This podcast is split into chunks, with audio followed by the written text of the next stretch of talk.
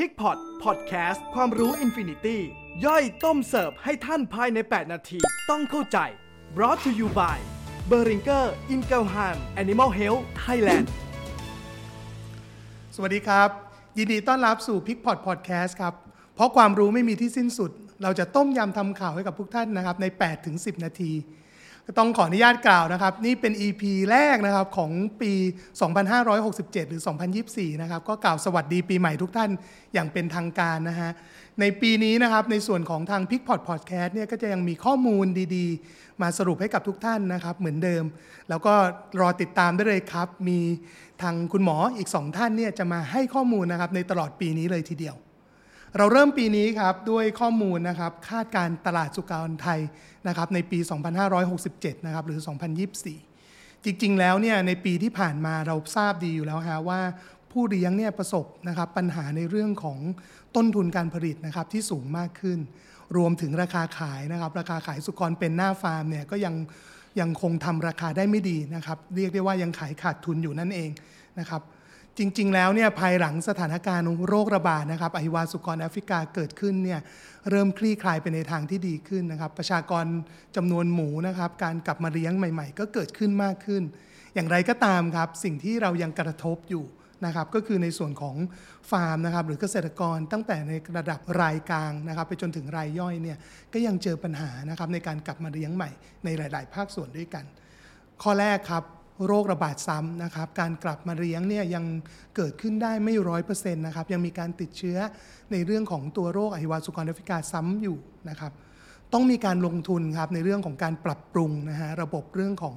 ป้องกันโรคนะครับหรือ Farm Biosecurity นะครับดังนั้นการลงทุนเนี่ยค่อนข้างสูงมากดังนั้นการเฝ้าระวังนะครับหรือการวางแผนในการที่นำหมูกลับมาเลี้ยงใหม่เนี่ยก็ยังอยู่ในเรื่องของการชะลอตัวเพราะว่าต้องมีการลงทุนเพิ่มมากขึ้นอีกส่วนนึงครับพอในเรื่องของวัตถุดิบนะครับวัตถุดิบอาหารสัตว์แล้วก็ต้นทุนของอาหารเนี่ยก็ยังสูงอย่างต่อเนื่องอย่างที่เราทราบดีครับเริ่มจากประมาณ สิบเปอร์เซ็นต์ สิบห้าเปอร์เซ็นต์ จนในบางที่เองก็ขึ้นไปถึง ยี่สิบสองเปอร์เซ็นต์ นะครับที่สำคัญพอเริ่มตั้งไข่ได้นะครับทุกท่านเนี่ยเริ่ม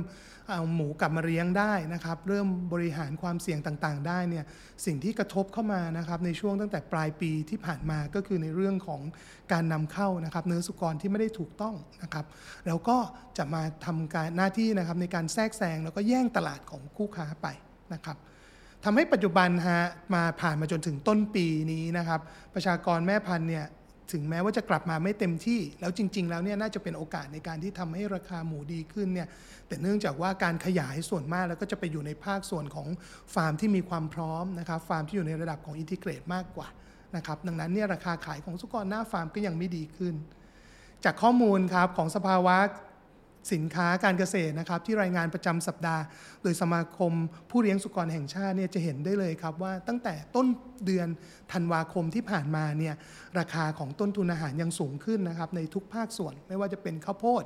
นะครับข้าวสาลีกากถั่วเหลืองนะครับก็ยังคงสูงอย่างต่อเนื่องกากถั่วเหลืองนะครับแล้วก็ในส่วนของตัวข้าวโพดต่างๆเนี่ยที่มีการนำเข้านะครับเรื่องของภัยแล้งนะครับโดยเฉพาะอย่างบราซิลเนี่ยที่จะส่งในเรื่องของถั่วเหลืองเข้ามาในบ้านเราเนี่ยก็ส่งผลกระทบเช่นเดียวกันนะครับทำให้ราคาของตัววัตถุดิบอาหารสัตว์เนี่ยสูงมากขึ้นนะครับแต่ราคาสุกรหน้าฟาร์มครับตั้งแต่ปลายปีที่ผ่านมาจนถึงต้นปีนี้นะครับคาดการณ์ในส่วนของต้นปีสองพันห้าร้อยหกสิบเจ็ดเนี่ยก็คงอยู่ในระดับที่ทรงตัวนะครับราคาประกาศวิ่งอยู่ตั้งแต่หกสิบสี่ถึงเจ็ดสิบสี่บาทต่อกิโลแต่อย่างที่เราทราบครับว่าขายจริงเองก็อาจจะต่ำไปกว่านั้นนะครับ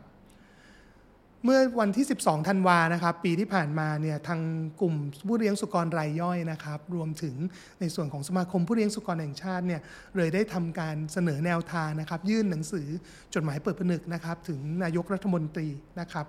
สมาคมผู้เลี้ยงนะครับรายย่อยของภาคตะวันตกเนี่ยเสนอว่าควรจะพิจารณานะครับในเรื่องของการลดภาษีนำเข้าวัตถุดิบอาหารสัตว์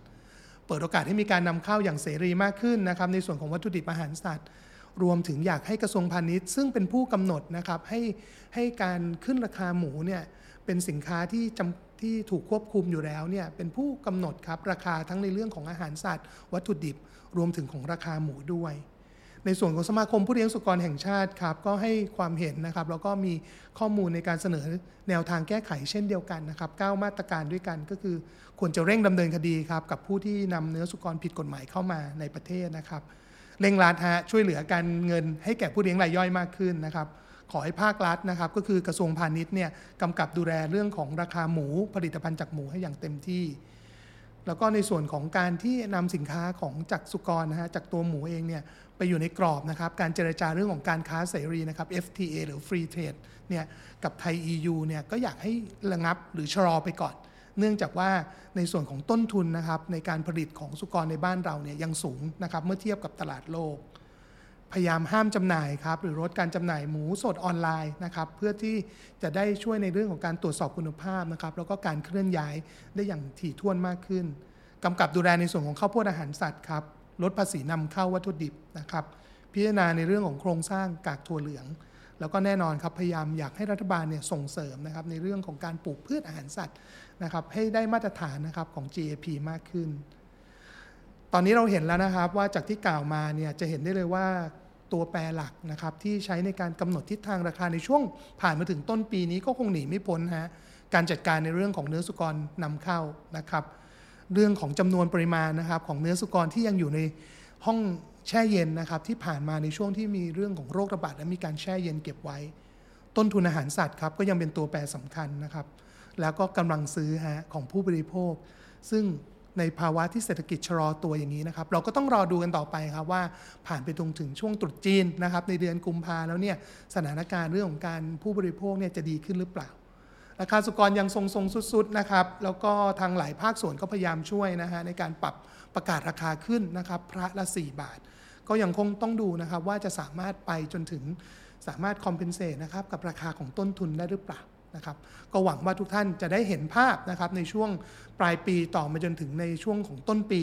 นะครับแล้วก็คงจะต้องติดตามฮะในเรื่องของสภาวะตลาดแล้วก็ราคาเนี่ยอย่างต่อเนื่องในทุกๆสัปดาห์อย่างไรก็ตามครับทางทีมงานของ PigPot Podcast นะครับก็จะคอยอัปเดตข้อมูลต่างๆให้กับทุกท่าน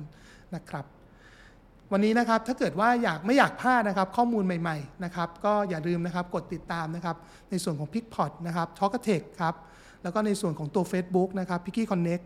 รวมถึงเรามี Piggy Connect Facebook Live นะครับแล้วก็เดี๋ยวเราจะมีสื่อใหม่ๆเพิ่มเติมนะครับก็อย่าลืมกดติดตามกดไลค์กดแชร์กด Subscribe กันด้วยครับวันนี้ขอลาไปก่อนครับสวัสดีครับ